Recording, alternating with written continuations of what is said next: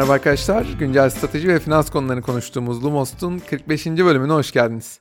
Sizlerden bölüm sorusu gelen geri bildirimleri okumak benim için çok büyük bir keyif. Güncel gelişmeleri kısa yorumlarla takip etmek, farklı kaynaklardan haberdar olmak isterseniz sizleri Lumos'un Twitter, LinkedIn ve Instagram hesaplarına bekliyorum. Lumos'u sosyal medya hesaplarınıza paylaşarak daha fazla kişiye ulaşmasına katkı sağladığınız için çok teşekkür ediyorum sizlere.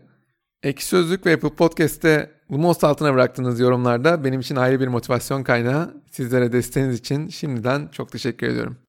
Snowflake ve Lemonade bölümlerinin ardından IPO serisinin bu bölümünde konuğumuz son iki haftadır adını sürekli duyduğumuz Robinhood. GameStop hissesi etrafında yaşananlardan çok Robinhood şirketini anlamaya çalışacağız bu bölümde. Planımız nasıl peki? Bölümün ilk kısmında Robinhood'un kuruluş hikayesine ve finans dünyasında neleri değiştirdiğine bakıyoruz. İkinci kısımda şirketin hikayesinde çok önemli bir yer teşkil eden opsiyonlarla ilgili o genel kavramları konuşuyoruz. Şirketin opsiyon yatırımını bu kadar teşvik etmesinin yarattığı problemleri, short squeeze, gamma squeeze gibi kavramları anlıyoruz. Son kısımda ise alım satım komisyonu almayan bir aracı kurum olarak Robinhood'un gelir modelinin detaylarına giriyoruz. Şirketin GameStop krizindeki rolünü konuşup geleceğe üzerine tahminlerde bulunarak podcast'i tamamlıyoruz. Hadi başlayalım.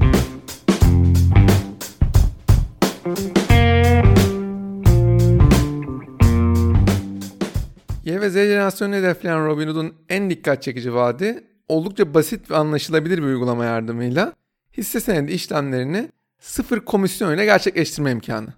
Hisse senetleriyle başladığı yolculuğuna zaman içinde hisse senedi fonları, opsiyon piyasası, kripto para gibi yeni enstrümanlar ekleyen Robinhood'un en çok kullandığı söylem finans piyasasını demokratikleştirmek. Robinhood'un sıfır komisyon oranları bir süre sonra rakiplerinin de alım satım komisyonlarını kaldırmasını sağladı. Robinhood'un en büyük başarısı borsada işlem yapmanın korkulacak bir şey olmadığına herkesi ikna etmesi.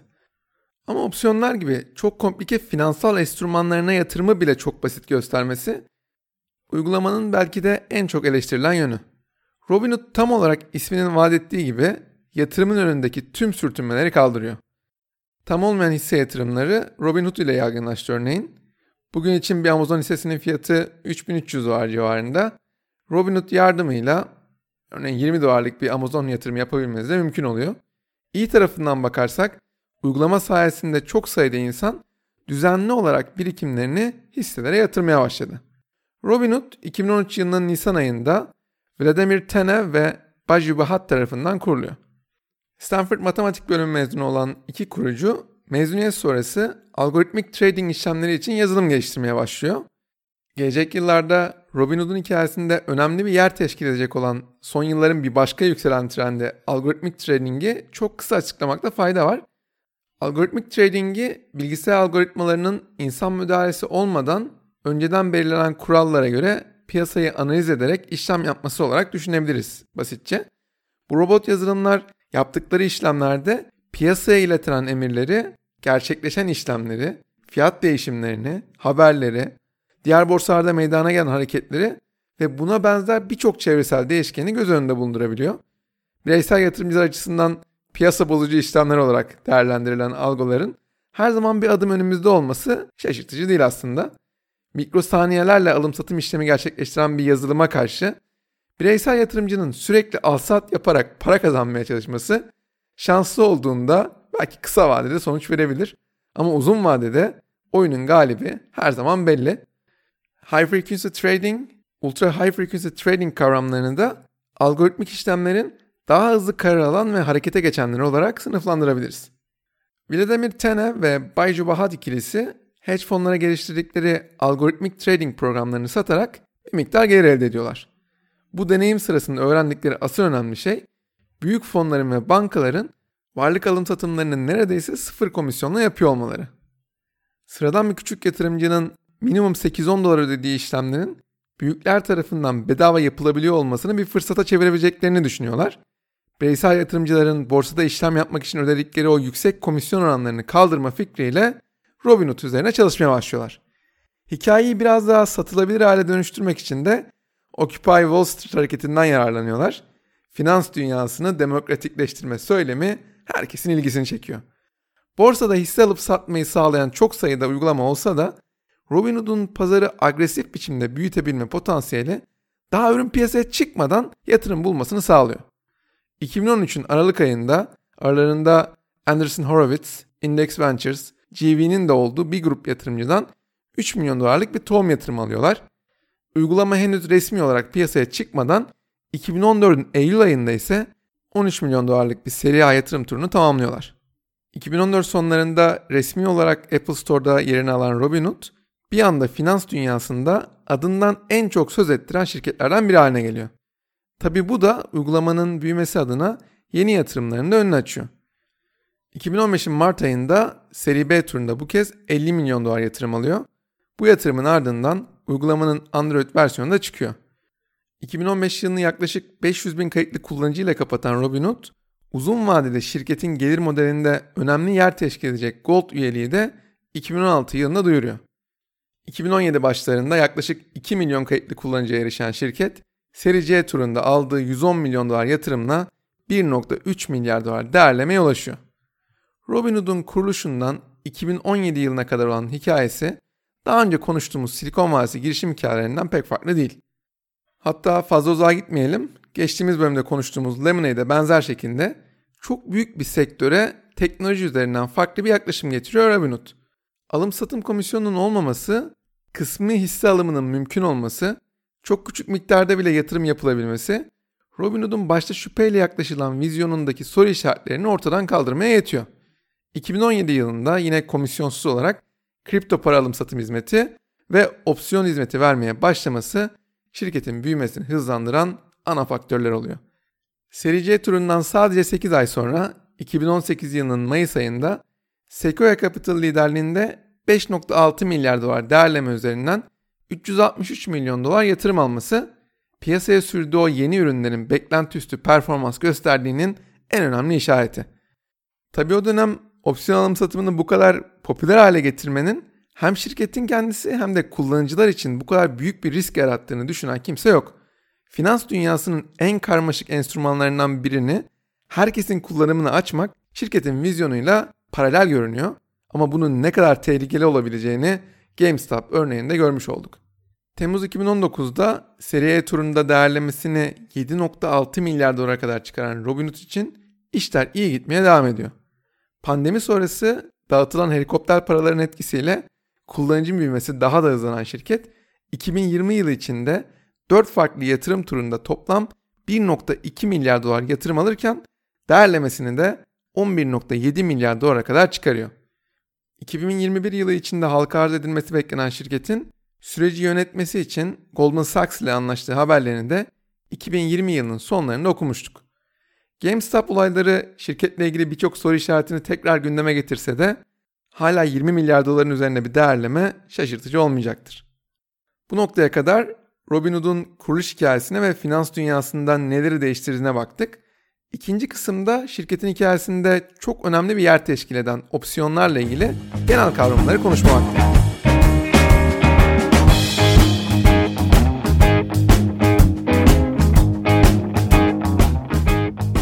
Robinhood'un gelir modelini anlatmadan önce finans dünyasının karmaşık enstrümanı opsiyonlarla ilgili detayları konuşmakta fayda var. Opsiyonları alıcıya endeks, hisse senedi ve benzeri bir ürünü belli bir fiyattan belli bir tarihte alım satım hakkını veren kontratlar olarak düşünebiliriz. Opsiyon sözleşmelerinin tarihine baktığımızda eski Yunan devrine kadar uzandığını görüyoruz. Bununla ilgili Thales üzerinden anlatan çok güzel bir hikaye var. Thales astronomiden yararlanarak bir sonraki ilkbaharda zeytinden iyi ürün alınacağını tahmin ediyor. Hasat öncesi kış aylarında zeytin presleri için pres sahipleriyle anlaşma yapıyor. Tahmini doğru çıkınca zeytin presleri için yaptığı opsiyon anlaşmalarını devreye sokuyor ve anlaşma sayesinde presleri diğer çiftçilere kiralayarak kar elde ediyor. Opsiyonların geçmişi bu kadar eskiye dayansa da tarihsel gelişimde 17. yüzyılda Hollanda'daki lale soğanları üzerine yazılan opsiyonlar oldukça önemli bir yer tutuyor. Savaşlar nedeniyle mal ve girdi fiyatlarındaki istikrarsızlık çiftçileri gelecekteki fiyat belirsizliklerine karşı bu tarz sözleşmeler yapmaya itiyor. Ama ne zaman kullanım artsa takas sırasında tarafların yükümlülüklerini yerine getirmemeleri sebebiyle opsiyon piyasası zarar görüyor. Modern anlamda opsiyon sözleşmelerini ise hisse senedi alım satımının yaygınlaştığı 20. yüzyılda görmeye başlıyoruz. Evet, opsiyonu satın alan taraf aldığı bu hak karşılığında satıcıya prim adı verilen tutarı ödemek zorunda. Dolayısıyla opsiyon sözleşmesi alıcı tarafa bir hak sağlarken bu hakkı satan tarafı da bir yükümlülük altına sokuyor. Elde edilen bu hakkı kullanıp kullanmamak opsiyon alıcısının isteğine bağlı olurken satıcının seçme şansı yok. Satıcı opsiyonu yazmak için genelde işlem anında alıcıdan bir miktar para alıyor. Burada alıcının ödediği opsiyon primini ev araba gibi bir sigorta poliçesini almak için ödediğimiz primlere benzetebiliriz. Sigorta poliçesini düşünürsek süresi belli bir sözleşme, belli bir ürünün zarar görmesi durumunda sigortayı satan tarafa belli bir miktar paranın ödenmesi zorunluluğu var. Opsiyonlar da aynı buna benzer şekilde çalışıyor aslında. Bu piyasalarda alıcı açısından iki çeşit opsiyon bulunuyor. Bunlardan ilki alıcısına gelecekte belirli bir miktarda varlığı belirli bir fiyattan alma hakkı veren call yani alım opsiyonları. İkincisi ise gelecekte belirli bir miktarda varlığı belirli bir fiyattan satma hakkı veren put yani satım opsiyonları. Opsiyon araçlarının asıl amacı riski kontrol altına almak olsa da zaman içinde spekülatif amaçla kullanımı çok daha yaygınlaşıyor. Bu ürünlerin küçük paralarla büyük riskler alınabilmesini sağlaması hedge amacından çok spekülatif olarak çok daha popüler olmasının sebebi aslında. Bir örnek üzerinden anlatmak gerekirse Apple hissesinin bugünkü değeri 134 dolar. Diyelim ki ben Apple hissesinin çok fazla yükseleceğine inanıyorum. Gidip 13 dolar ödeyerek Temmuz ayında 135 dolardan Apple hissesi alma opsiyonunu satın alıyorum. İşlerin planladığım gibi gittiğini ve hissenin 200 dolara yükseldiğini düşünelim. Bu durumda 135 dolara alım opsiyonum devreye giriyor. Başta ödediğim prim miktarını düşününce yaklaşık 50 dolar kar ediyorum. Bu başta harcadığım 13 doların yaklaşık 4 katına çıkması demek. Tabi işlerin istendiği gibi gitmediği ve Apple hissesinin 100 dolara düştüğü bir senaryo da olabilir. Bu durumda benim tek kaybım başta ödediğim 13 dolarlık prim ücreti oluyor. Yani alıcı için kazanç sınırsızken kayıp ödediğimiz prim ücretiyle sınırlı. Peki opsiyonun fiyatını neler etkiliyor? Opsiyonun fiyatını etkileyen en temel faktörler satın aldığımız varlığın bugünkü fiyatı, opsiyonun gerçekleşme tarihine kadar olan süresi, satın aldığımız varlığın fiyatının volatilitesi ve faiz oranları. Opsiyon fiyatında unutmamamız gereken en önemli nokta oynaklık. Piyasada belirsizlik arttıkça opsiyonların da fiyatı artıyor. 1970'li yılların başında Fisher Black ve Myron Scholes adındaki iki finans mühendisinin geliştirdiği opsiyon fiyatı hesaplama formülü günümüzde de hala geçerliliğini koruyor. Sadece bu formül bile opsiyon yatırımının ne kadar kompleks olabileceği hakkında fikir veriyor bizlere. Robinhood'un opsiyon yatırımını bu kadar teşvik etmesinin yarattığı temel problemi anlamak için short squeeze, gamma squeeze gibi kavramları da açıklamamak olmaz. Long yani uzun pozisyon almanın bir finansal enstrümanın değerinin artacağına yönelik olarak alım pozisyonu, short yani kısa pozisyonunda finansal enstrümanın değerinin düşeceğine yönelik satış pozisyonu almak olduğunu biliyoruz. Genel olarak squeeze yani sıkışma bir piyasa aktörünün oluşan hızlı fiyat değişiminden dolayı normalde almayacağı bir pozisyonu almak zorunda kalması demek. Mesela short squeeze'i düşünelim.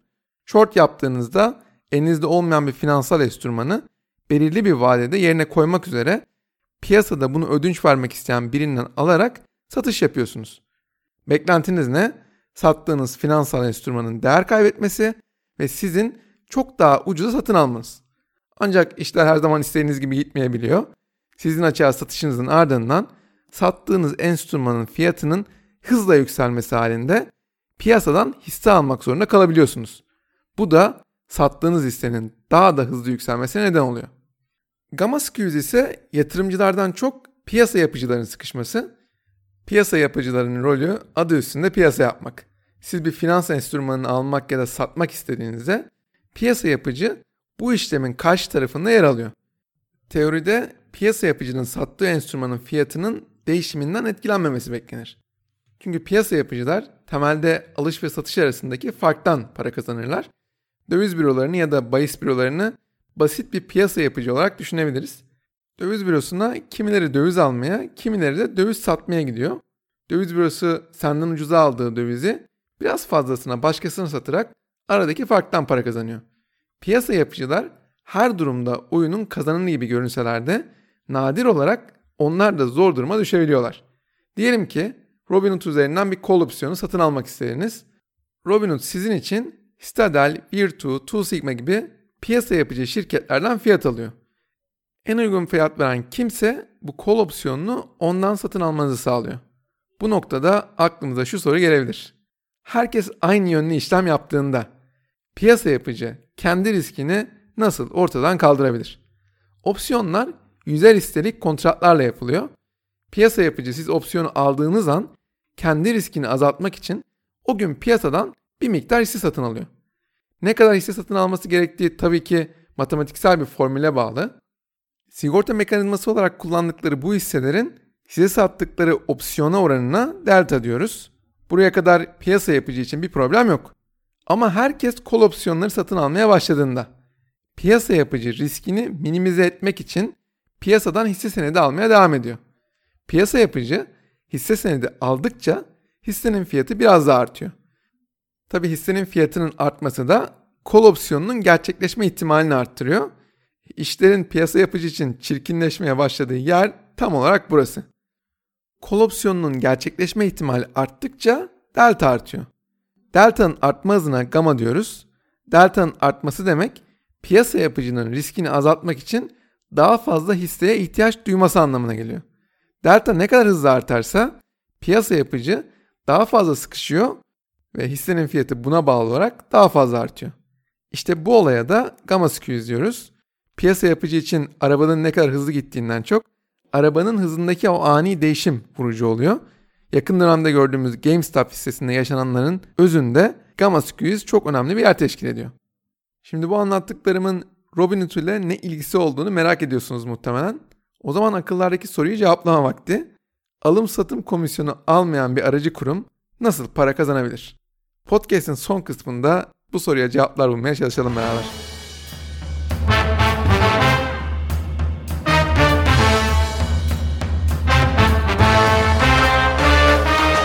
Robinhood kendi sitesinde gelir kaynaklarını 5 ana başlıkta toplamış.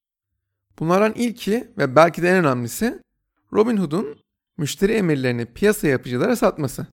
Literatürde payment for order flow olarak geçen ve oldukça tartışmalı olan bu konuyu Robinhood kendi sitesinde piyasa yapıcılardan alınan para iadesi olarak anlatmış. Başta bahsettiğim algoritmik trading işlemlerinin bu kadar yaygınlaştığı bir ortamda müşteri emirlerini görebilmek piyasa yapıcıları için harika bir arbitraj fırsatı. Tahmin edebileceğiniz üzere Robinhood hisse senedinden çok opsiyon emirlerini piyasa yapıcılara sattığında daha fazla kazanıyor. Robinhood'un piyasa yapıcı olmaması aslında aracı olması da bu rolü oynamasını kolaylaştırıyor. Bununla ilgili New York Times'ta yayınlanan çok başarılı makalenin linkini açıklamalar kısmına ulaşabilirsiniz. Payment for Order Flow sadece Robinhood'a özgü bir durum değil. Robinhood'un rakipleri olan TD Ameritrade, E-Trade, Charles Schwab gibi rakipleri aynı iş modeline sahip. Bir şey bedavaysa ürün sizsiniz sözü biraz klişe olsa da bu durumu çok güzel şekilde açıklıyor. Robinhood'un rakiplerinden ayrıştığı nokta ise bu müşteri emirlerini rakiplerine göre 4 ila 15 kat arasında daha pahalıya satıyor olması. Bunun sebebi ne peki? Tahmin edebileceğiniz gibi piyasa yapıcılarının en kolay karı Robinhood'dan elde etmeleri. GameStop olayında adından en çok söz ettiren piyasa yapıcı olan Citadel'in Robinhood'un emirlerini almak konusunda en aktif şirket olması da şaşırtıcı değil. Robinhood'un opsiyon gibi çok teknik bir enstrümanın alım satımını kolaylaştırması, Robinhood kullanıcılarının diğer aracı kurum müşterilerine göre çok daha riskli işlemleri çok daha sık yapmasını sağlıyor. Müşteriler bu riskli işlemleri ne kadar sık yaparsa Robinhood bu işten o kadar karlı çıkıyor. Finansal enstrüman alım satımının bu kadar kolay ve bedava olması alım satım sayısını da doğal olarak arttırıyor. Bunun istenmeyen sonuçlar oluşturması ise bir noktada kaçınılmaz oluyor. Geçen yılın Haziran ayında 20 yaşındaki bir üniversite öğrencisinin opsiyon işlemi sırasında hesabının eksi 730 bin dolara düştüğünü görüp intihar etmesi bunun belki de en uç örneği. İşin en dramatik tarafı ise intihar eden kişinin hesabında aslında 16 bin dolar olması. Robinhood'un pandemiden sonra en çok konuşulan şirketlerden biri olmasında kullanıcı profilinin risk iştahı yatıyor. Daha önce borsada işlem yapmayı aklın ucundan geçirmeyen gençler Fed'in dağıttığı helikopter para yardımıyla en riskli enstrümanları alıp satmaya başladılar. Robinhood'un çok sevdiği bu kullanıcı profili piyasada birçok fiyat anomalisinin de oluşmasını sağladı. Şirketin en önemli gelir kaynağını anladıktan sonra ikinci sırada 5 dolar karşılığında satın alabileceğiniz Gold üyelik geliyor. Bu üyelikle Morningstar'ın yayınladığı araştırma raporlarına ve canlı derinlik datasına erişebiliyorsunuz. Robinhood için hepsinden önemlisi kredili işlem yapabilmeniz mümkün oluyor. Aylık 1000 dolara kadar faiz ödemeden 1000 dolardan yüksek rakamlar için de yıllık %2,5 faize kredili işlem yapmanız mümkün oluyor. Zaten bu noktada elde ettiği faiz gelirlerini şirketin üçüncü gelir kaynağı olarak düşünebiliriz. Robinhood'un en sevdiği kullanıcı profilinin sık sık kredili opsiyon alım satımı yapan Gold kullanıcılar olduğunu söylememe gerek yok herhalde. Robinhood kullanıcılara riskli işlemleri teşvik etmekle ne zaman suçlansa cevap her zaman finans dünyasını demokratikleştirme söylemi oluyor. Şirketin bir diğer gelir kaynağı da açığa satış yapılabilmesi için hisselerinizi kiralamak.